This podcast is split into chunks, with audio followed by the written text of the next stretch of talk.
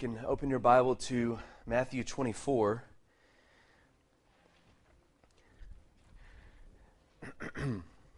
Matthew 24, and we'll get there eventually. We're going to take a tour of a lot of scripture today. you know, it's funny. I remember I was, I think I was 12, and my first sermon was from Matthew 24. I preached about Jesus coming back. Because I was fully convinced that if my, my first sermon needs to be about Jesus coming back, if I'm going to preach about anything, it needed to be about that. And I, I think I've told you this, I'm sure I have before, but I had seven or eight pages of handwritten notes and I think it took me three minutes or something. I talked so fast. I was so nervous. I was preaching like Jesus was coming back, and I had to get it out. and so, yeah, before you got here, I got to get this out. I got to have one sermon in before you come back. I was talking so fast. Back then, they had the micro machine commercials. Remember those? And the guy talked really fast. And he says, if it doesn't say micro machines, it's not the real thing. And he would, I was talking like that guy. And I even probably made reference to that later. So I'll try to slow down today, and I still sometimes get going uh, really fast. But when I see Matthew 24, I always think back to my first sermon. Me and a guy named Joe, Joe Kerbel. You know, we were buddy. We were on the Bible quiz team, and as a matter of fact, at that time, we both had the whole book of Matthew memorized.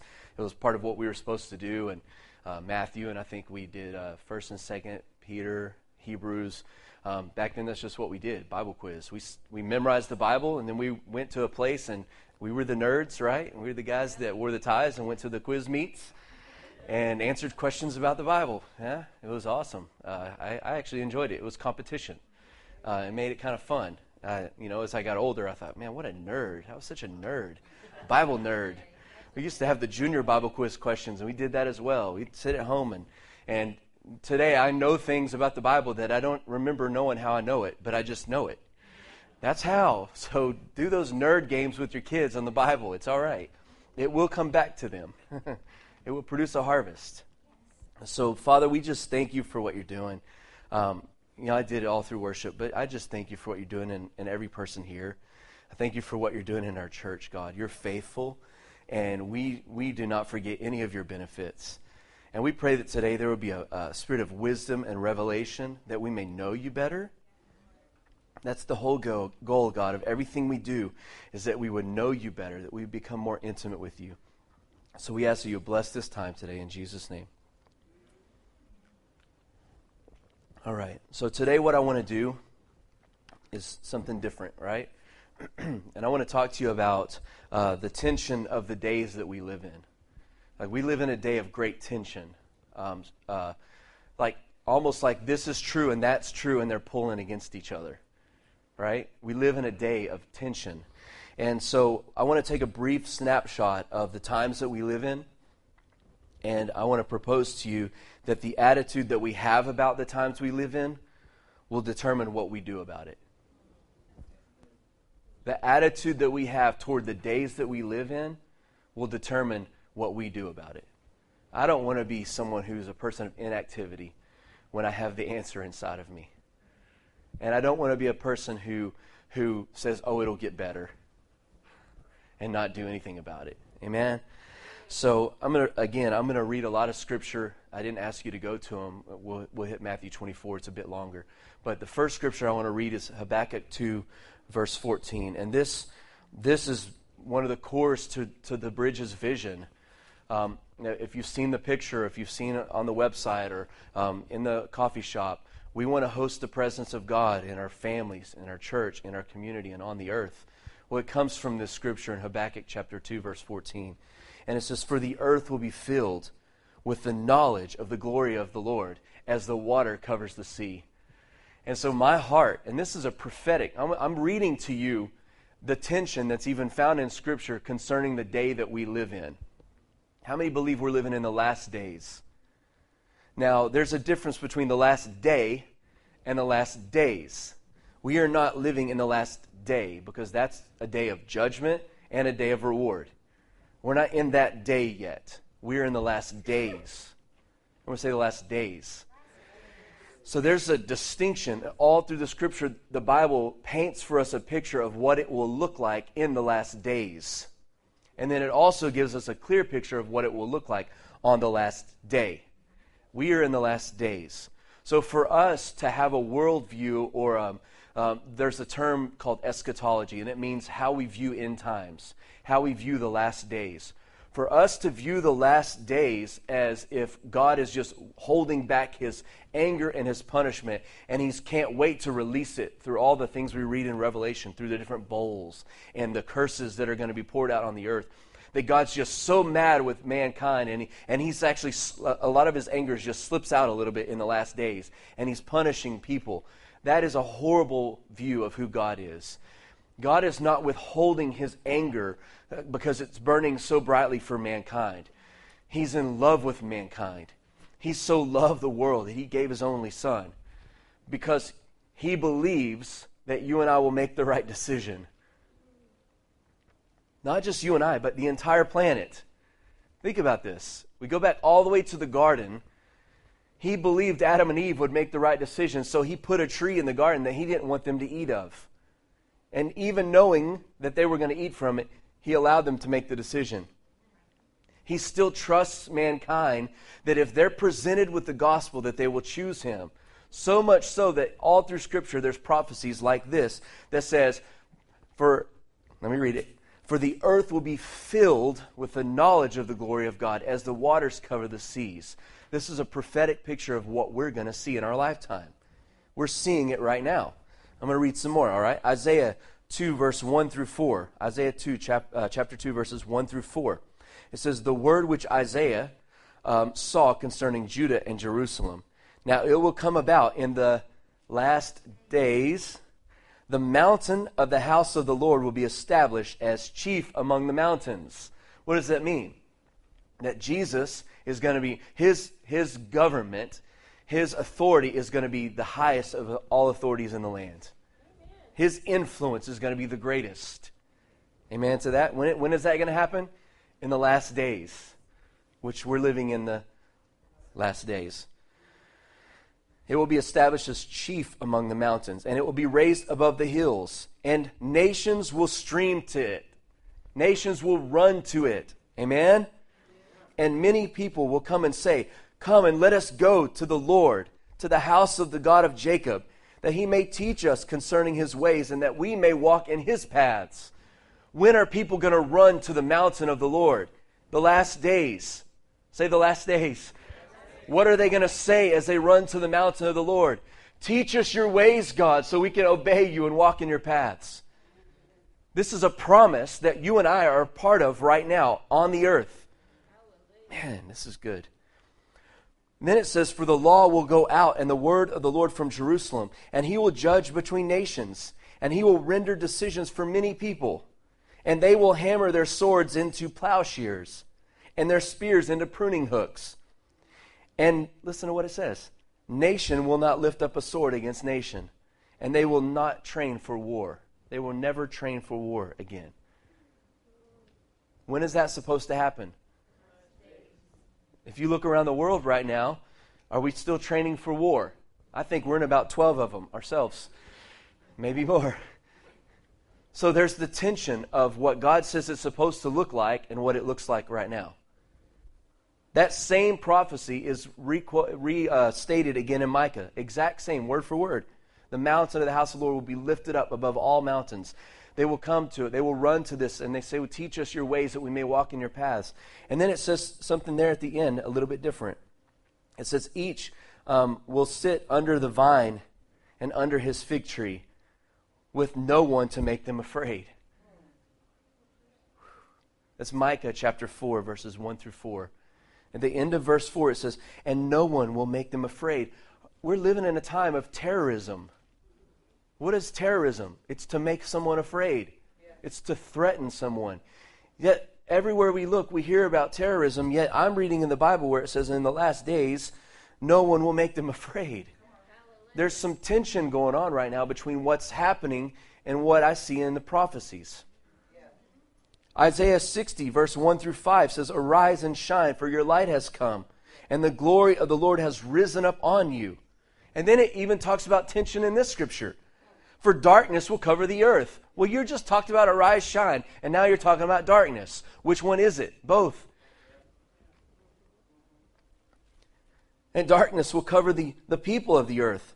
But, I love it when there's a but in there, right? But the Lord will rise up on you, and his glory will appear on who? You, me. And then it says this nations will come to your light. I, I sense a theme going on here. Nations will stream to the mountain of the Lord. Nations will come to your light. He didn't say people or one person or a little bit here, a little bit there. Nations. Nations. And kings will come to the brightness of your rising. And then he says, Lift up your eyes around about you and see. They all gather together. They come to you. Your sons will come from afar, and your daughters will be carried in arms. Then you will see, and you will be radiant. Everyone say, I will be radiant. The church will be radiant. Mm. And your heart will be thrilled and will rejoice because the abundance of the sea will be turned over to you, and the wealth of the nations will come to you. Wow. This is a prophecy concerning end times. And this is in the Old Testament when God was supposed to be really angry and mad at people. And he's telling them this is what it's going to look like in the last days, the days that we're living in right now. Malachi chapter 4, verses 5 and 6. Behold, I'm going to send you Elijah, the prophet, before the coming of the great and terrible day of the Lord. So, before the day of the Lord, he's going to send the spirit of the prophet Elijah. What's the, prophet, the spirit of the prophet Elijah going to do?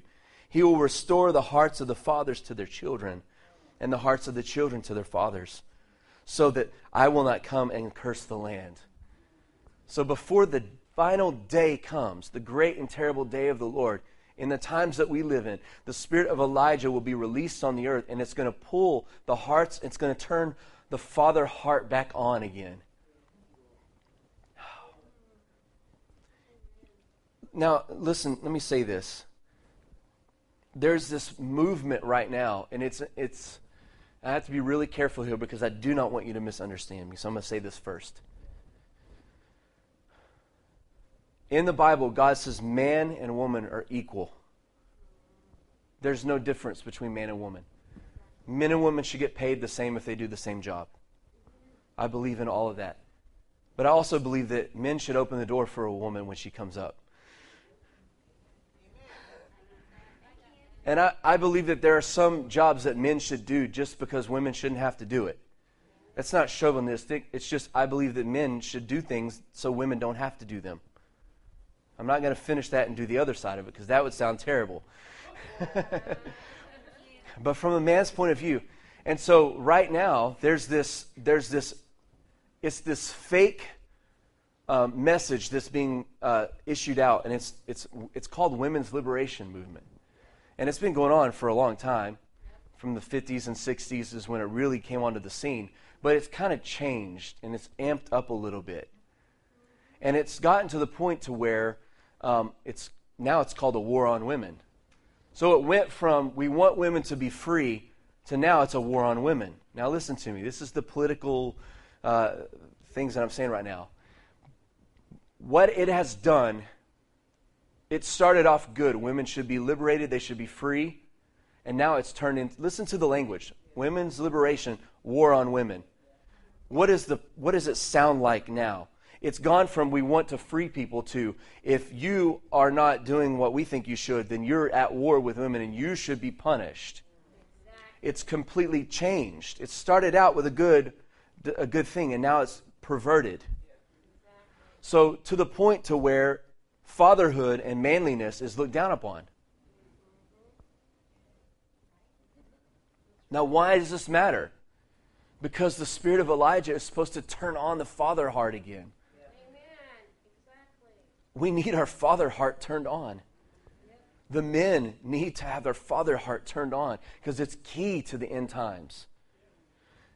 Women can be set free. Everyone can be set free at the same time as men can still be fathers because it's key and crucial to what God prophesied would happen that this spirit of Elijah would come and he would turn on the father heart, and this father's heart would melt the hardness of hearts.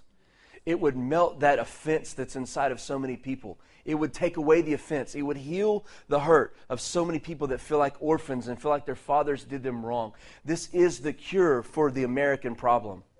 I believe this with all my heart. I believe the ultimate cure for the American problem is a father heart being turned on in America. Because when a father really fathers, not only does he protect and provide and guide and teach, but he also brings discipline, which is vital and critical to us being successful in life.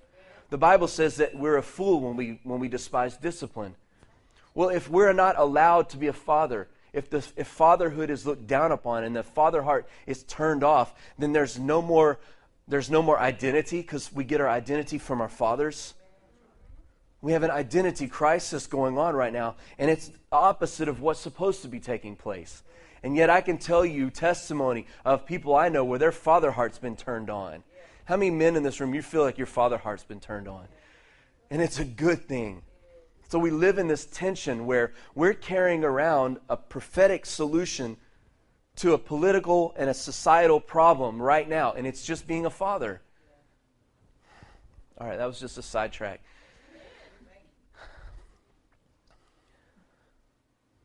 In, in Acts chapter 2, um, 46 and 47, it says the Lord gave them favor with everyone and added to their numbers daily, to the new believers, to the Christians. Do you know that he, he says this at the same time they were running for their lives and hiding in caves? Yet he gave them favor with everyone and added to their numbers daily. There's this tension that we live in.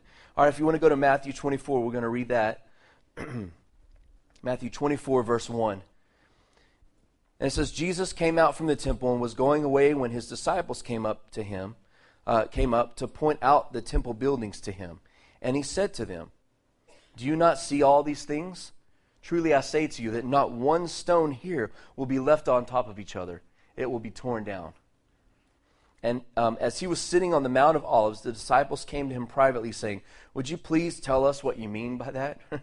and will you give us, tell us what the sign will be of the coming of the end of the age? And Jesus said to them, this is verse 4 See to it that no one misleads you. How interesting. They're asking him, Would you please give us a sign that so we'll know that the end of time is coming? The first thing he says to them is, Just make sure no one deceives you. In other words, the times, the end times, will be very deceptive times. So don't let yourself be deceived. For many will come in my name saying, I am the Christ and they will mislead many people. You will be hearing about wars and rumors of wars. See to it that you're not frightened, for those things must take place. Everyone say they must take place. it doesn't mean we shouldn't try to stop it. It doesn't mean that we should pray that wars end.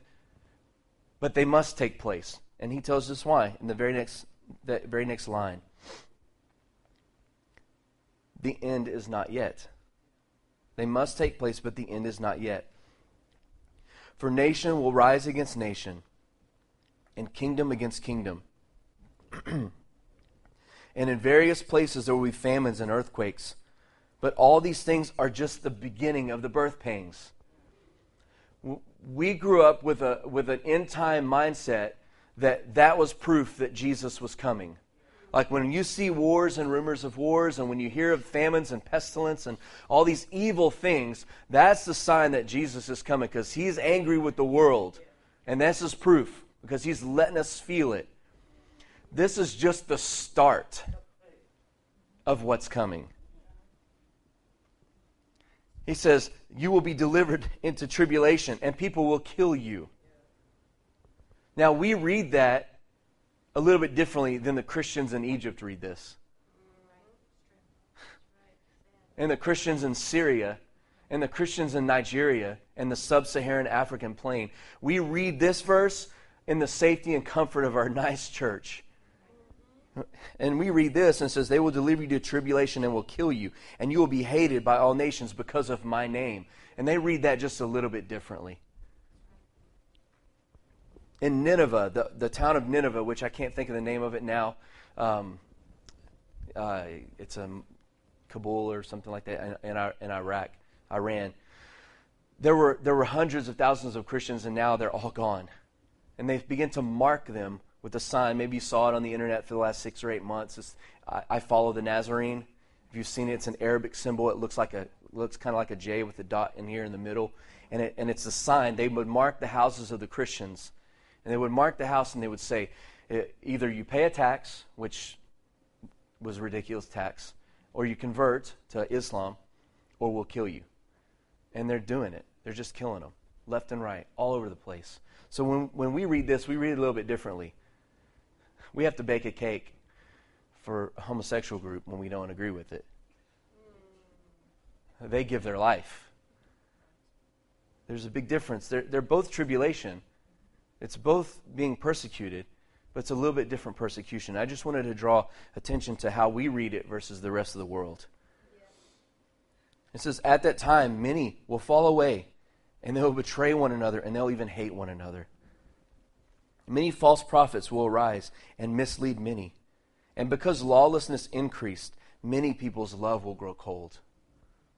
This is a prophecy of what it will look like at the end times. I just read a lot of good stuff that the nation nations will come to the brightness of our rising, and that Jesus' mountain will be lifted up above all the mountains, and that people will come to him and say, Teach us your ways, right? And then I'm reading here that it's going to be pestilence and wars. And which is it? Both. It's both. And then he says, Here's how you'll know the end will come. Those are signs that the end's coming. But here's the end will come. Verse 14. And the gospel of this kingdom will be preached in the whole world as a testimony to every nation, and then the end will come. So that kind of tells us what we should be doing preaching the gospel to the whole world. Is everyone okay? I didn't want to depress you with Matthew 24. It's not the most light scripture reading, right? We need to go and read the joy of the Lord is my strength, right? Well, let's, let's lighten it up a little. John 16, verse 33. He says, I've told you all these things so that in me you may have peace. Everyone say peace. In the world you will have tribulation, you will have trouble, you will have hardships. But what does he say? Be, cur- be courageous, be of courage, take courage. Why? Because I have overcome the world. It's very interesting, right? All right, I want to I want to read. Uh, we're going to close out, and I want to point us in a direction. Okay, Jesus told us to heal the sick. He told us, told us to cleanse the lepers, right? To raise the dead, to cast out demons. He told us to preach the good news, to comfort those who mourn, to help those that are sad to be happy again, right? He told us that we could exchange peace for despair. He told us that we were to baptize people and teach them the things of Christ. And he told us that our whole household would be saved. And he also said, You're going to do the things that I've been doing and even greater things. This is a prophecy of Jesus telling us what we will be doing in the end times. There's tension, right? And then he says, But you'll also be persecuted. okay, thanks. Why does that matter? Because the, the people that I don't know if you saw the video, the beheadings on the beach, but they were tortured for 30 or 40 days, or we don't know how long. And they were told to convert or die. And every day they were given the chance to convert or die. And every, every day they said, It would be our honor to die for Christ, knowing that they would die. and I just think about that, and I think about the conviction that they live with, and I want to live with that conviction. They, they said that if Jesus suffered and he, he was persecuted, then it's our honor to be suffered, to be persecuted and suffer. We, we go through a little bit of pain and suffering, and with our elite Western mentality, we think we're better than it. And it makes us soft. It makes us weak. You know that the church, through the history of the church, has always done best in the times of greatest persecution? Always. It's the truth.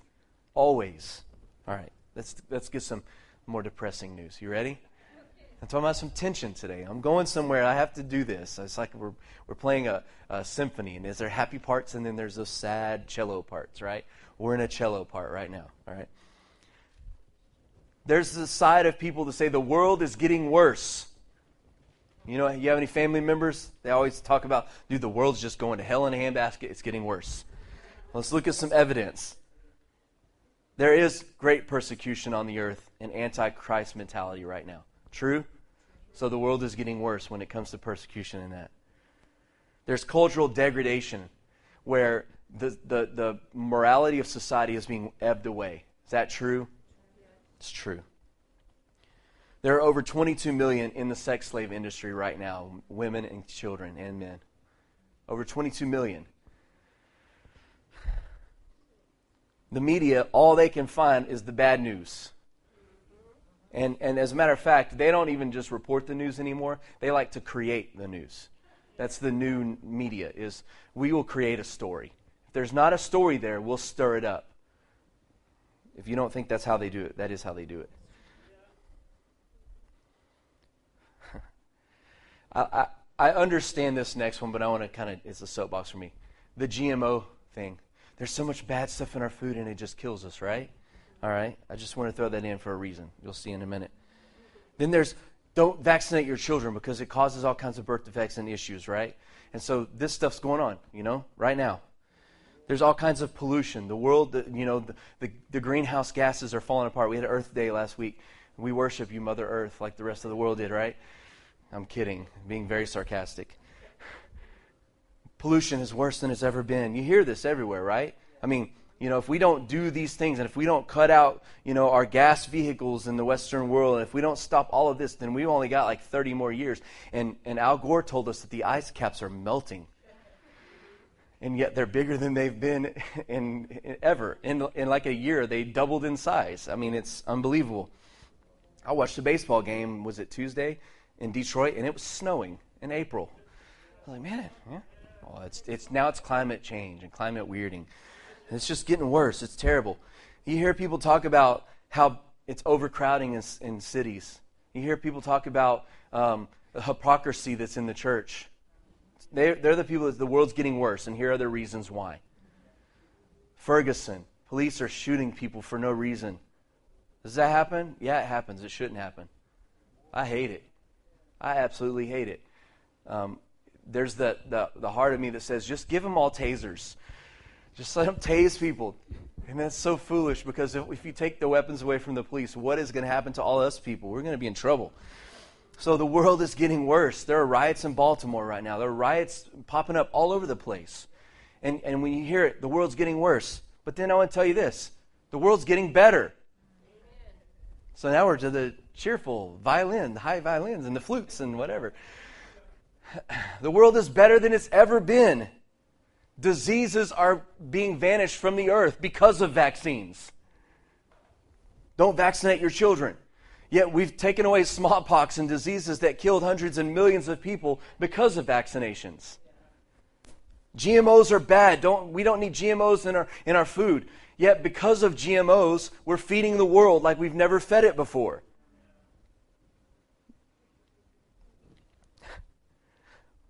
Nations that never that didn't have clean drinking water. Christians and other organizations in the world are digging wells and they're having the cleanest drinking water they've ever had. They're being fed like never before. Poverty is being defeated better than it ever has in the history of the earth did you know right now we live better than any generation, any people, not just in America, but even in these places that aren't as developed, they live better than anyone has ever lived before? So the world's getting better with technology. Within the next 10 years, you won't even have to drive your car.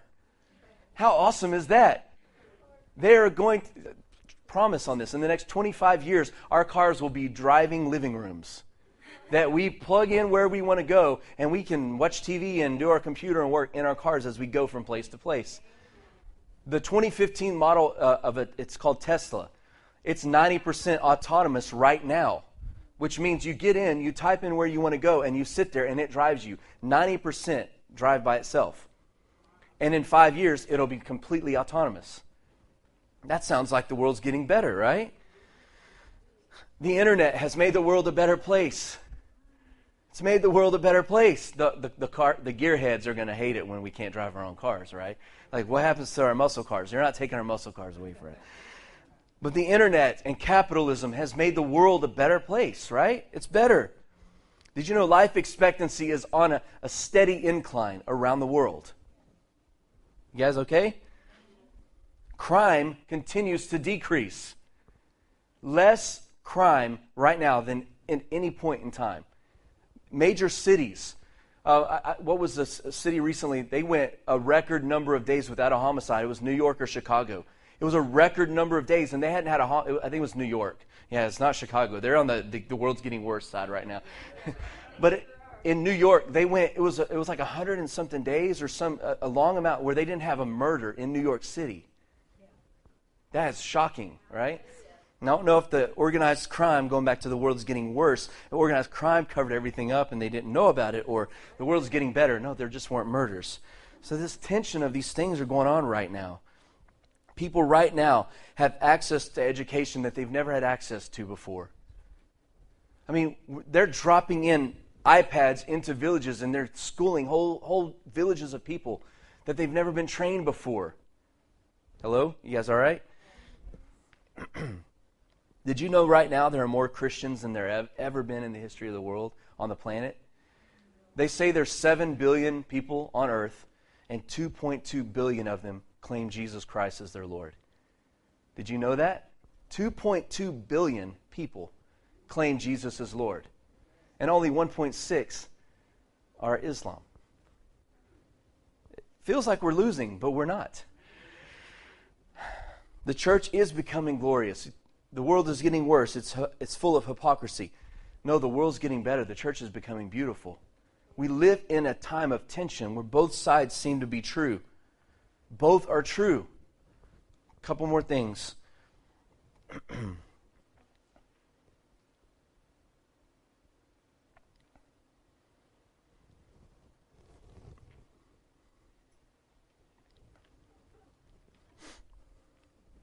What's the point?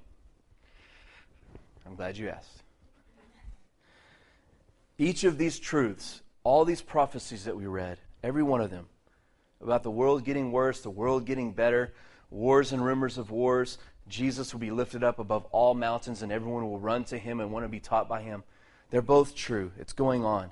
The person that says nothing can be done about it and the person that says everything will be all right, they're the same, remember? And we're not called to be people of inactivity. We're called to change things. We're not victims.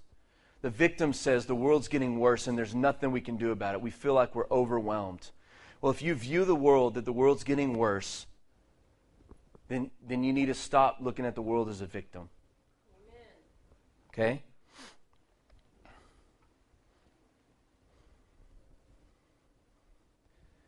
What should happen is if I, if I think the world is getting worse and I use the, the scriptures and say, Lord, there's wars, rumors of wars, pestilence, all these things are true, then it should propel me to the same action as, as if I believe the world's getting better. Listen to me. I don't, there are churches that will focus on the world's getting worse. That's fine. It doesn't bother me at all. That's not my thing. I would much rather be on the side that says, no, the world is getting better. But the fact is, whether whether it's gloom and doom and things getting worse, or, man, Jesus is going to be lifted up above all mountains and people are going to run to him. Whichever one, we should come to the same conclusion. We need to do something about it. We need to do something about it. Everyone okay? If the world's getting worse, then we need to rescue them. We need to save them. We need to bring the kingdom. We need to bring the answer to them. If the world's getting better, then we need to give away the kingdom like it's candy. Either way, we should come to the same conclusion. We have been put here in the last days as a representation of Jesus Christ Himself. And we, as the body of Christ, have a responsibility to, uh, responsibility to either save those that are, are going to hell or to give away the kingdom as candy. But either way, we have a responsibility to act.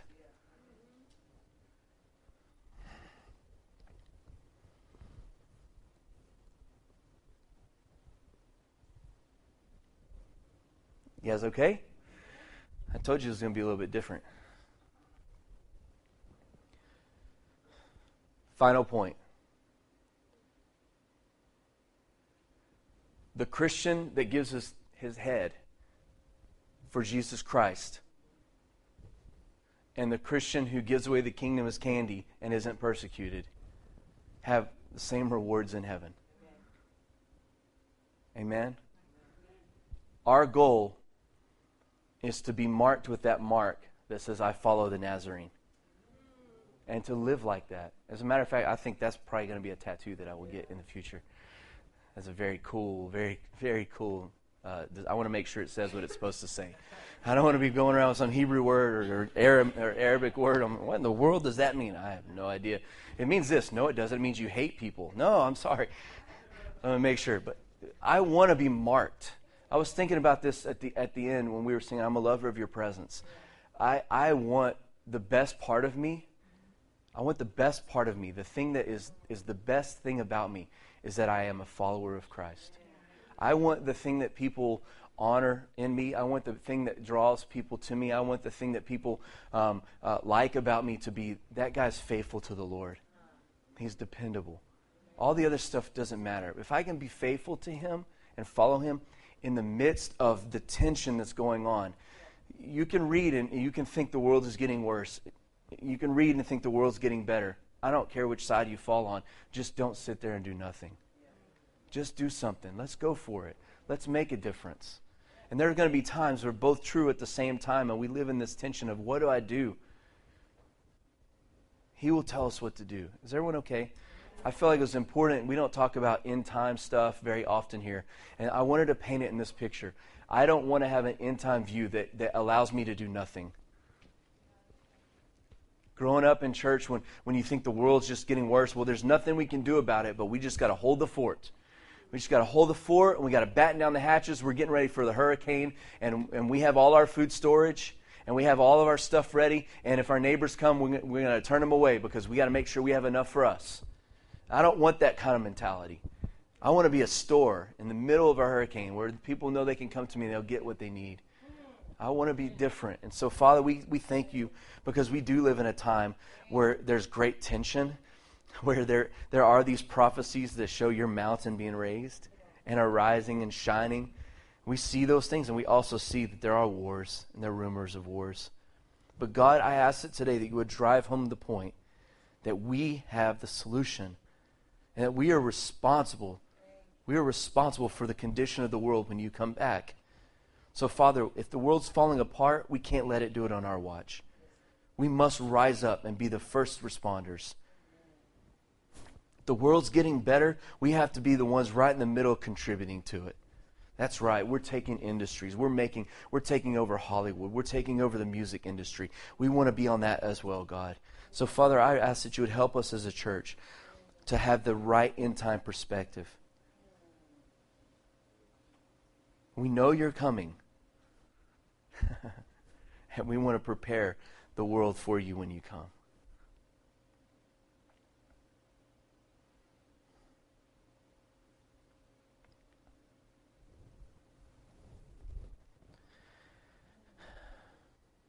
I feel like we'll we'll end like we'll do our all. You can stand if you want to. This is how I want us to pray.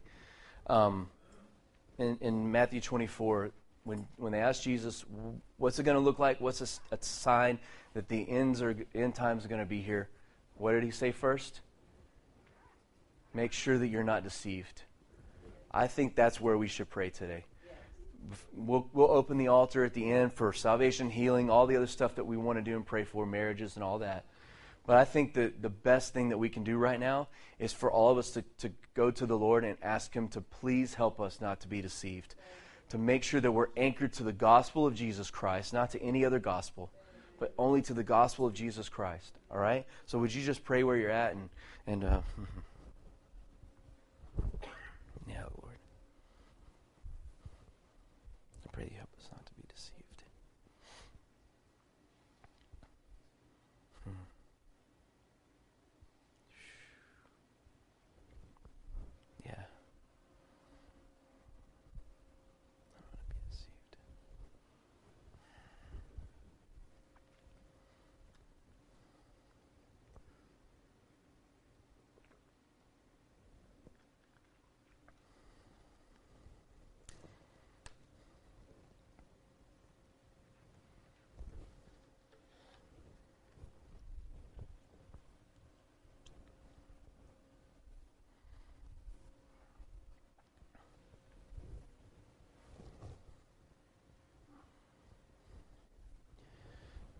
Father, we ask that you would help us not to be deceived. We ask that there be a spirit of truth in our life that guides us, that leads us.